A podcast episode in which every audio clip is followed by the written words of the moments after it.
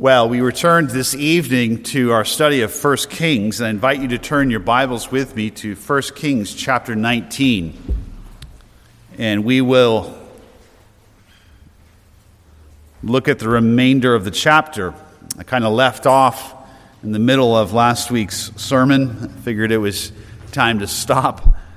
And we left off with Elijah's words to the Lord, to Yahweh and tonight we'll look at Yahweh's words in response to Elijah and look at the call of Elisha, the son of Shaphat. I'm going to begin for review's sake in reading chapter 19. I'll begin in verse 3. Out verse 1. Let's read the chapter. It's been a couple weeks It'll be helpful for us to review. Now, Ahab told Jezebel all that Elijah had done and how he had killed all the prophets with the sword. Then Jezebel sent a messenger to Elijah, saying, So may the gods do to me and even more, if I do not make your life as the life of one of them about this time tomorrow. And Elijah was afraid and rose and ran for his life and came to Beersheba, which belongs to Judah, and left his young man there. But he himself went a day's journey into the wilderness and came and sat down under a broom tree.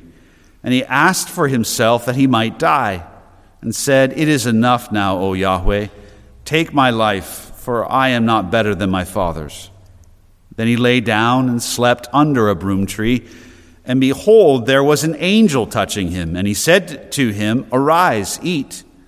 Then he looked, and behold, there was at his head a bread cake baked on hot stones and a jar of water. So he ate and drank and lay down again. And the angel of Yahweh came again a second time and touched him and said, Arise, eat, because the journey is too great for you. So he arose and ate and drank and went in the strength of that food forty days and forty nights to Horeb, the mountain of God. Then he came there to a cave and lodged there.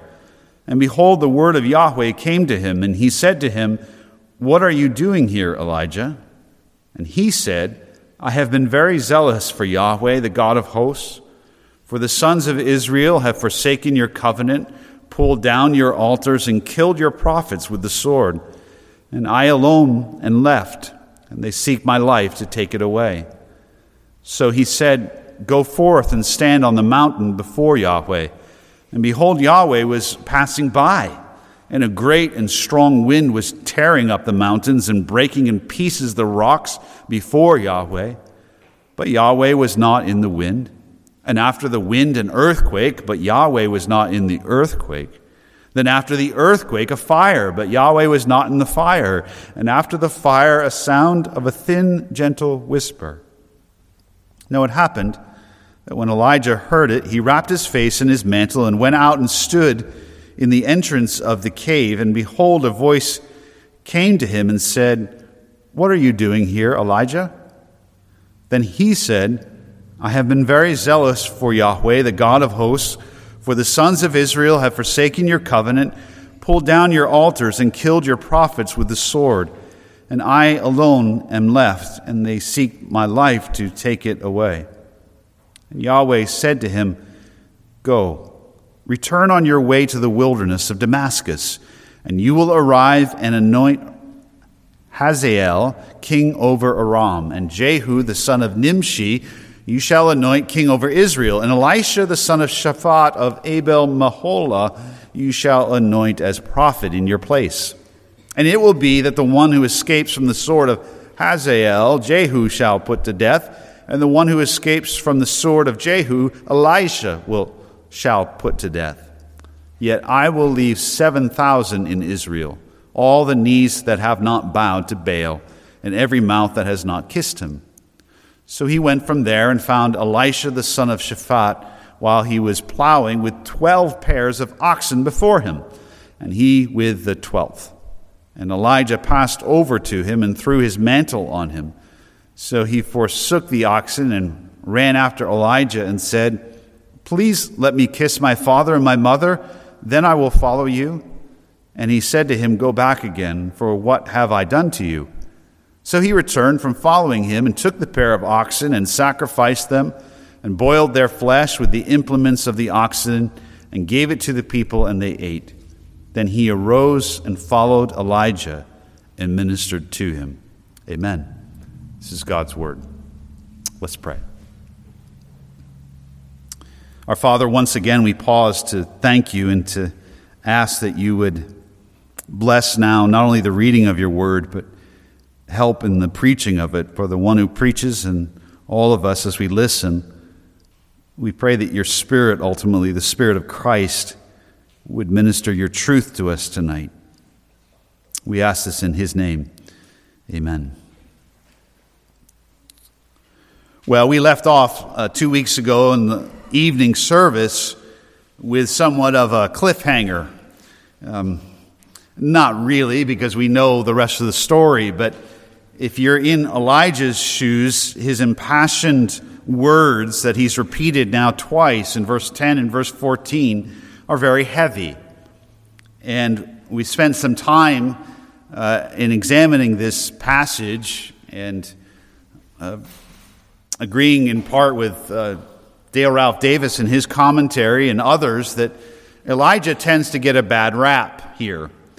And there are all kinds of lessons on how we ought not to have the Elijah syndrome and think that we're the only one. And, and perhaps there's some of that going on.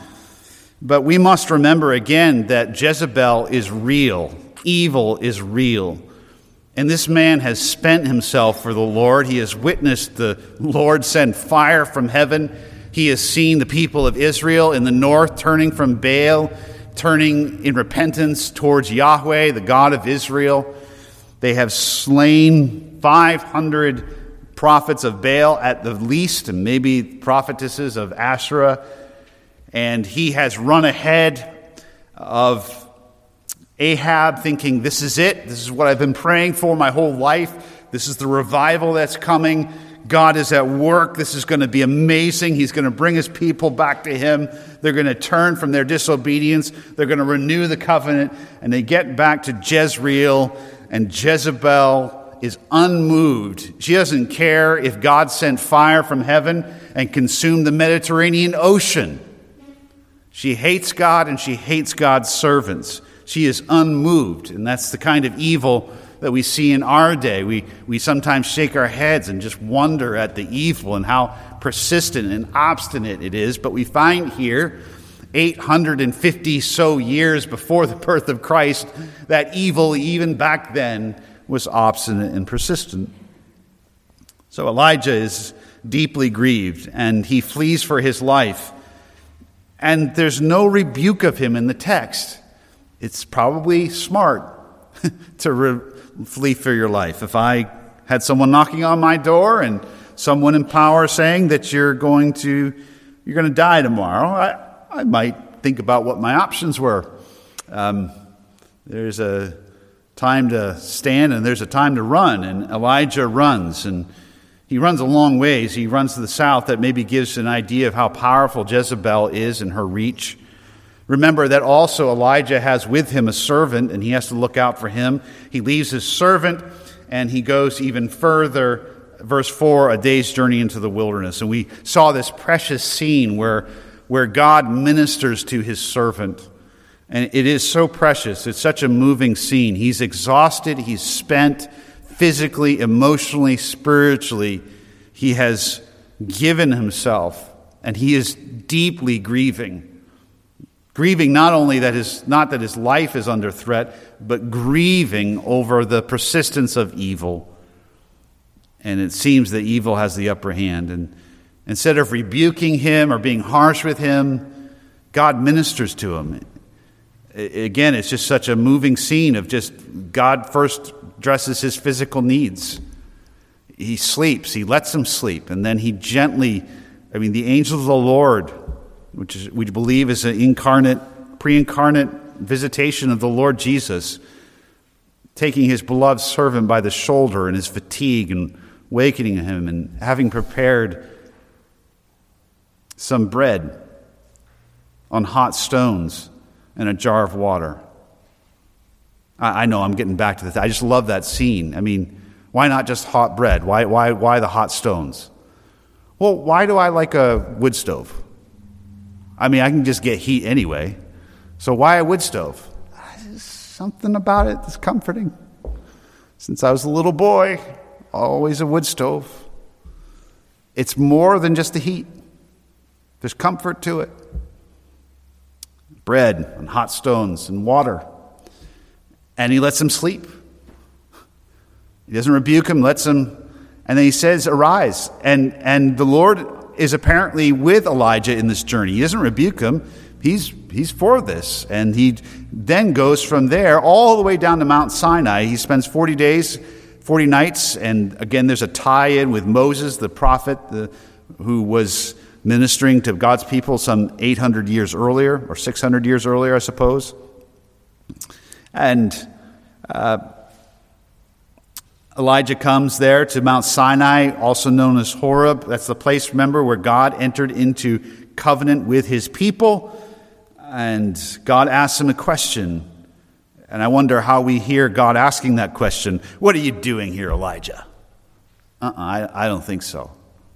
I think it's a question that's inviting. Uh, if you've ever been through a period of deep pain and grief, and it's just in you, it's just in you, hour after hour, you're at night, next day, next week, it's just in you. And, and it's just, you want to get it out, and one of the best things that someone can do is just ask you a question and let you tell it. I'm not trying to psychologize the text here. What I'm trying to show is how gracious our God is, how kind he is to his servant. What are you doing here, Elijah? And Elijah's not boasting. He's not patting himself on the back. He's not pounding his chest when he says, I've been very zealous. He has. He's stating the truth. The sons of Israel have forsaken his covenant. By and large, that is true. And they have pulled down God's altars and they have killed his prophets with the sword. And he says, I alone and left. And I have, you know, I know, I know the standard line is that Elijah there is off. He's having a, he's having an Eeyore moment. I alone and left. And he's, he shouldn't be that. And we really rebuke him. But I remind you, he has seen the prophets slaughtered by Jezebel. And remember, Obadiah had to hide 50 groups of pastors, prophets in a cave to keep them from Jezebel. Think of Nazi Germany hiding Jews. So, for all Elijah knows, I would contend Jezebel, in her fury in response to the slaughter of the 500 Baals, we aren't told in the text, but we would expect that not only did she want to kill Elijah, but any prophet she knew showed his head was in trouble. So it's maybe overstated, but I don't think it's a moment of playing the violin of self pity, as so often we think. I, it is a dire situation. And he's coming to God at the very place where God entered into covenant with his people, and he is appealing to the Lord that he must do something for the covenant that God entered into with the people of Israel under Moses at Mount Sinai now seems shattered and broken and irreparably harmed and broken. If he had a copy of the Ten Commandments, maybe he'd throw them down too, and they'd be shattered in pieces on the ground. Well, we come now to verse 15, which is where we left off. And what will the Lord do? Well, we find here, and I want to divide the rest of our time tonight. We'll move quickly. Uh, I want to look at verses 15 through 18, and then we'll look at verses 19 through 21. And in a sense, I'm putting two mini sermons together, okay? Rather than take the whole of next Sunday in verses 19 to 21. First, we find in verse 15, we're asking the question what will God do in view of this, his broken-hearted servant, in view of the broken covenant of Israel and God? What will God do in response? Well, first, I want you to notice that he commissions his servant with fresh provisions implied. He recommissions his servant.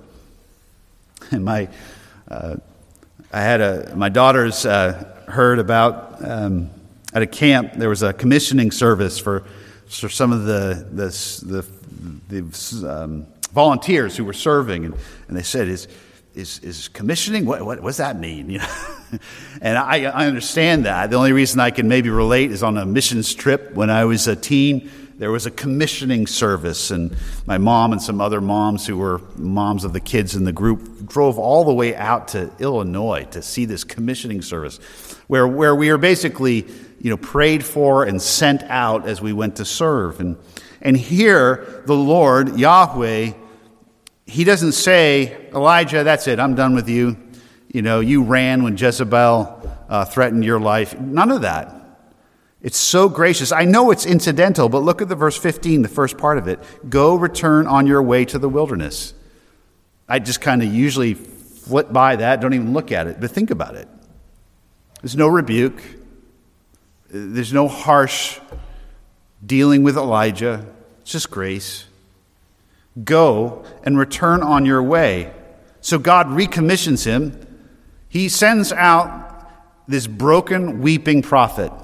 And even if he is depressed and maybe we maybe maybe Elijah shouldn't be what he is, God still in his kindness and grace sends him. And I for one find that very encouraging. That God uses those kinds of servants. But Elijah is sent and with the sending, go return on your way. Think about it he's out in the middle of nowhere at Mount Sinai. He's been traveling for 40 days and nights on the strength of the food that the angels of the Lord provided for him 40 days ago. Well, he's out here and he's got to get back. And maybe it won't take him 40 days, but he has to have some food, he has to have some water. So, implied, at the very least, is not only that God is recommissioning him, but he's sending him again with fresh provisions. It doesn't tell us he gives him bread and water in the moment, but somehow God is going to supply him. And is it, is it making too much here of an application to say that in our following of the Lord Jesus Christ, in our serving him in whatever capacity, in whatever place he's called us to, that there are times when we could use a recommissioning? And tonight we'll do. I'm, I'm very grateful for this text tonight I'm very thankful that, that God, when his servants are weak or tired or, or approaching 50 years old, whatever the case may be, that he, there are times when he renews us. When he sets before us the call that he's given to us, he knows where we're ministering, and he just says, Go, keep going. And with that promise to keep going is, is the promise that he'll provide. It's very gracious of God. Secondly, I want you to notice that we're asking the question, what will God, what will Yahweh do? He not only recommissions his servant, but he reveals his plan, and it is equal to the times. He reveals his plan equal to the times. Elijah is beside himself, and understandably so. He is discouraged. He is concerned. And we are often in our day discouraged and concerned, are we not? We should be. I, I think we have reason to be. I don't think you're a glass half empty kind of person if you're looking at the time that we're living in, in this part of the world. And if you're not tempted to discouragement and great concern, not only for the culture, but for the church. But what's revealed here is that God is not caught off guard. He's not. He's not necessarily, he's, he's saddened by sin, he's angered by sin, but he's not caught off guard. He's not surprised. Jezebel hasn't thrown God. And God, in fact, had a plan all along. And now he just reveals it. He sends Elijah and he says, Jehu, Jehu, the son of Nimshi, you shall anoint king over Israel. So Ahab's going to be replaced. Um, rather, sorry, I need to start with Hazael, king over Aram. He's going to play some role. We don't know yet exactly, but even a foreign nation, God is in control of. Others would think that Aram had their own gods and, and that wasn't God's turf. Well, he is God of all the earth. So he has Hazael, king of Aram, in, in line to fulfill his plan. Jehu, the son of Nimshi, and this guy named Elisha, the son of Shaphat. Or Shaphat, however you want to say it. But the plan is revealed and it's, it's up to the task. And that ought to encourage us tonight. That as messed up and crazy and perverse and crooked as the times are, it's not catching our God off guard. And He has His plan. We may not be aware of it, but He has His Hazael, and He has His Jehu, and He has His Elishas. He will fulfill His plan. These men, Hazael, Jehu, Elisha, never met each other. They don't know each other. They are, one's a God fearing man, the other two will be revealed as not. But they have no idea that somehow that they will play a part, good or ill, in God's unfolding sovereign plan, but they're going to. Thirdly, I want you to notice as a moment of encouragement that what God says to Elijah, what he's, what he's doing, is thirdly, he keeps a faithful remnant for himself. Verse 18 I will leave 7,000 in Israel, all the knees who have not bowed to Baal, and every mouth that has not kissed him. Elijah didn't know it. I mean, surely he knew a few God fearing men and women, but the times were so dark and fear was so prominent, people literally worshiping God at fear of their life, that it seemed as though there wasn't really anyone out there. But God lets Elijah know that he is preserving his people. He's preserving his people and he will leave 7,000. Now, that sounds like a lot, but it's not a lot. You think of a whole nation, but it's 7,000, it's not seven. And God will keep them. God will see to it that there are at least 7,000 that are faithful to the covenant that was entered into with God at Sinai. They love the Lord. They have no other gods before them. They do not make graven images. They do not take the name of Yahweh in vain. They honor the Sabbath. They honor their father and mother.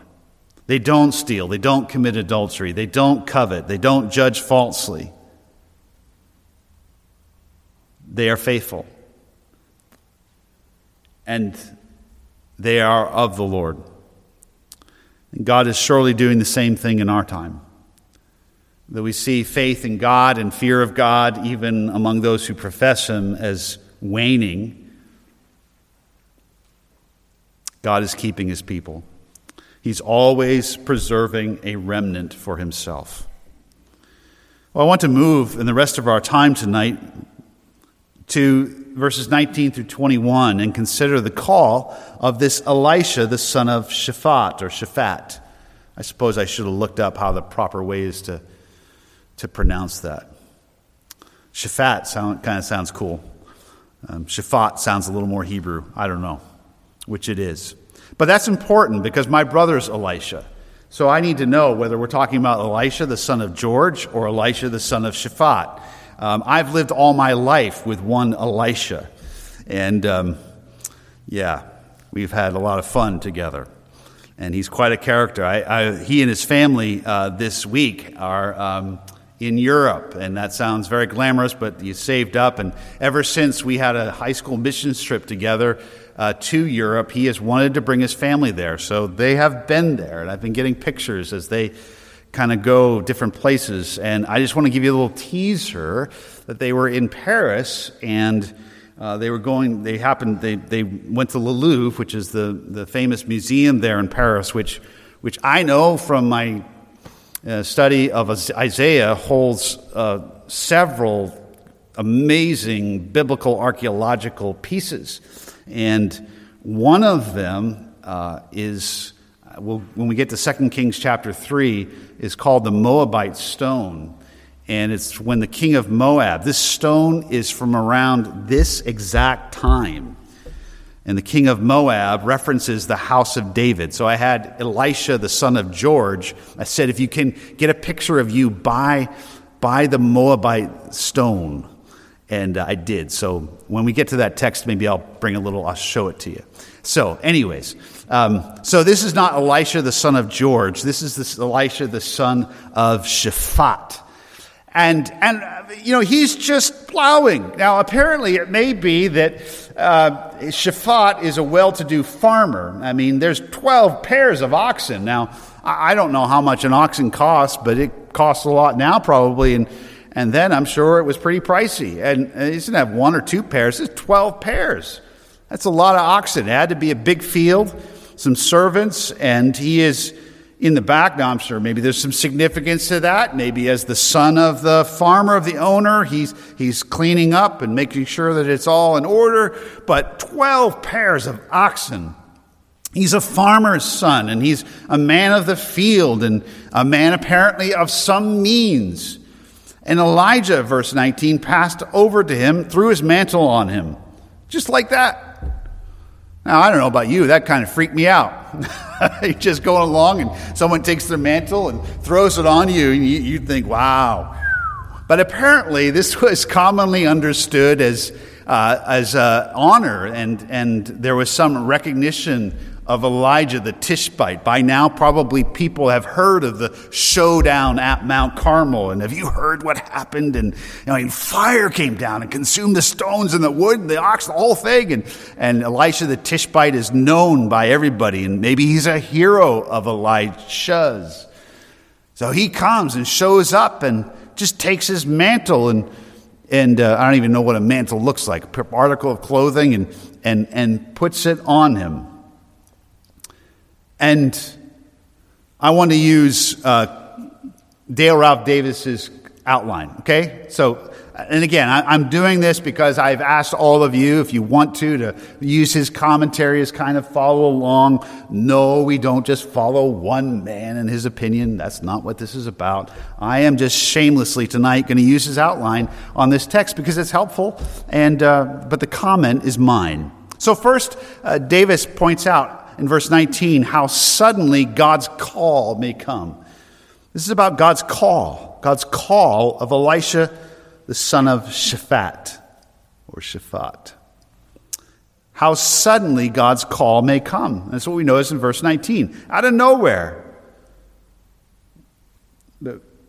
Davis notes that I forgot to bring the commentary up with me, but he, he notices that suddenness is the wrapping in which God's sovereignty sometimes comes.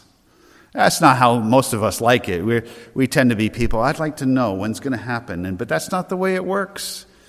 And God's sovereignty and His plan in our lives is always being worked out, but what He has for us to do and the way in which He has for us to serve Him, how we are to use the gifts that He's given to us by His Holy Spirit, we don't always know. We don't always know the circumstance, and sometimes we wonder, but often when God works, it comes upon us suddenly, and we didn't expect it. The opportunity to minister, His call may come suddenly. Be prepared.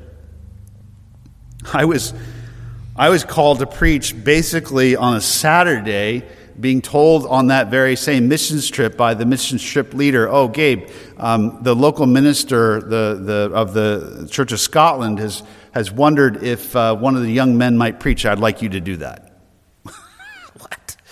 And uh, there, that's where it began. And that first sermon, I'm glad there's not a recording. Um, but here I am. How suddenly God's call may come. Secondly, how joyfully God's call is obeyed in verse 20. Elisha, when he understood that this was a call to basically intern under Elijah. It's like a prophet intern program to follow Elijah, to serve him, and to follow in his footsteps. He left the, he forsook or left the oxen and ran after Elijah. That's significant. There's no dawdling, there's no. Eh. He just forsook them. And he says, Please let me kiss my father and my mother, and I will follow you. Now, he's not a double minded man. He's a God honoring man. God said, Honor your father and mother. That's what he wants to do.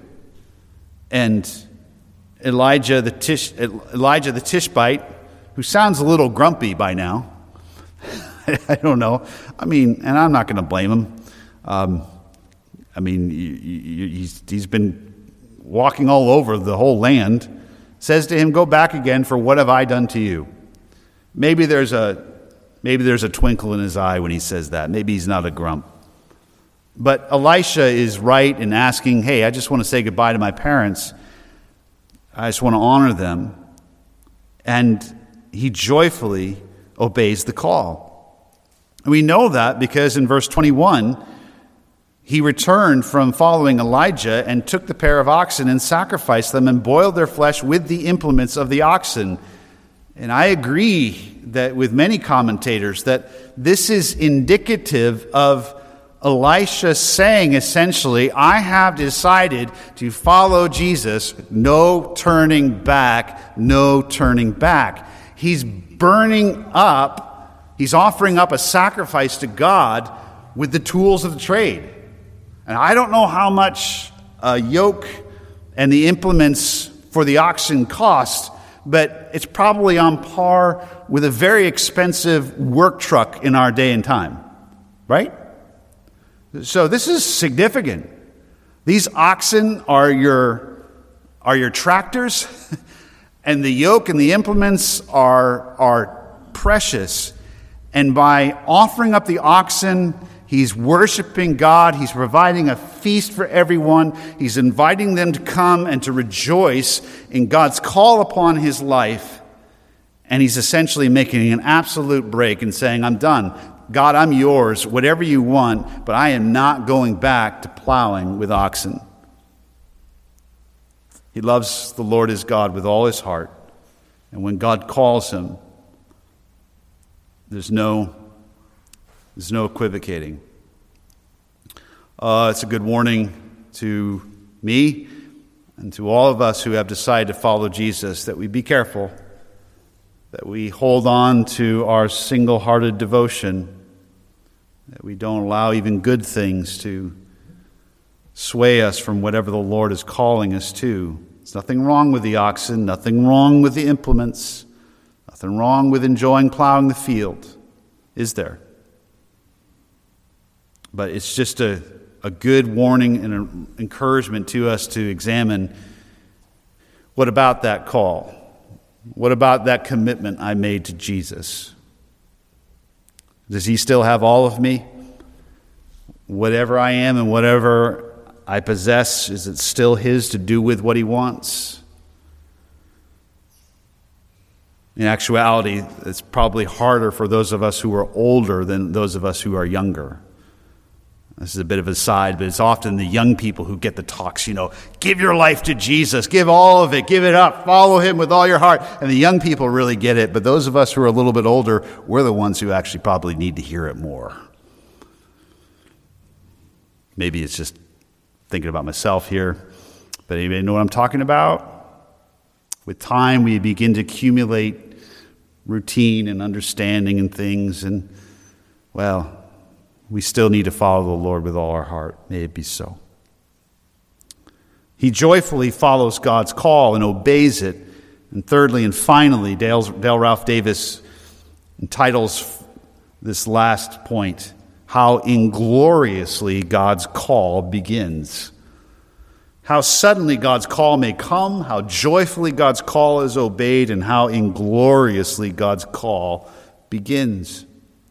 He throws a party, a feast, a godly, joyful party, I'm sure, mixed with tears as he says goodbye to his parents.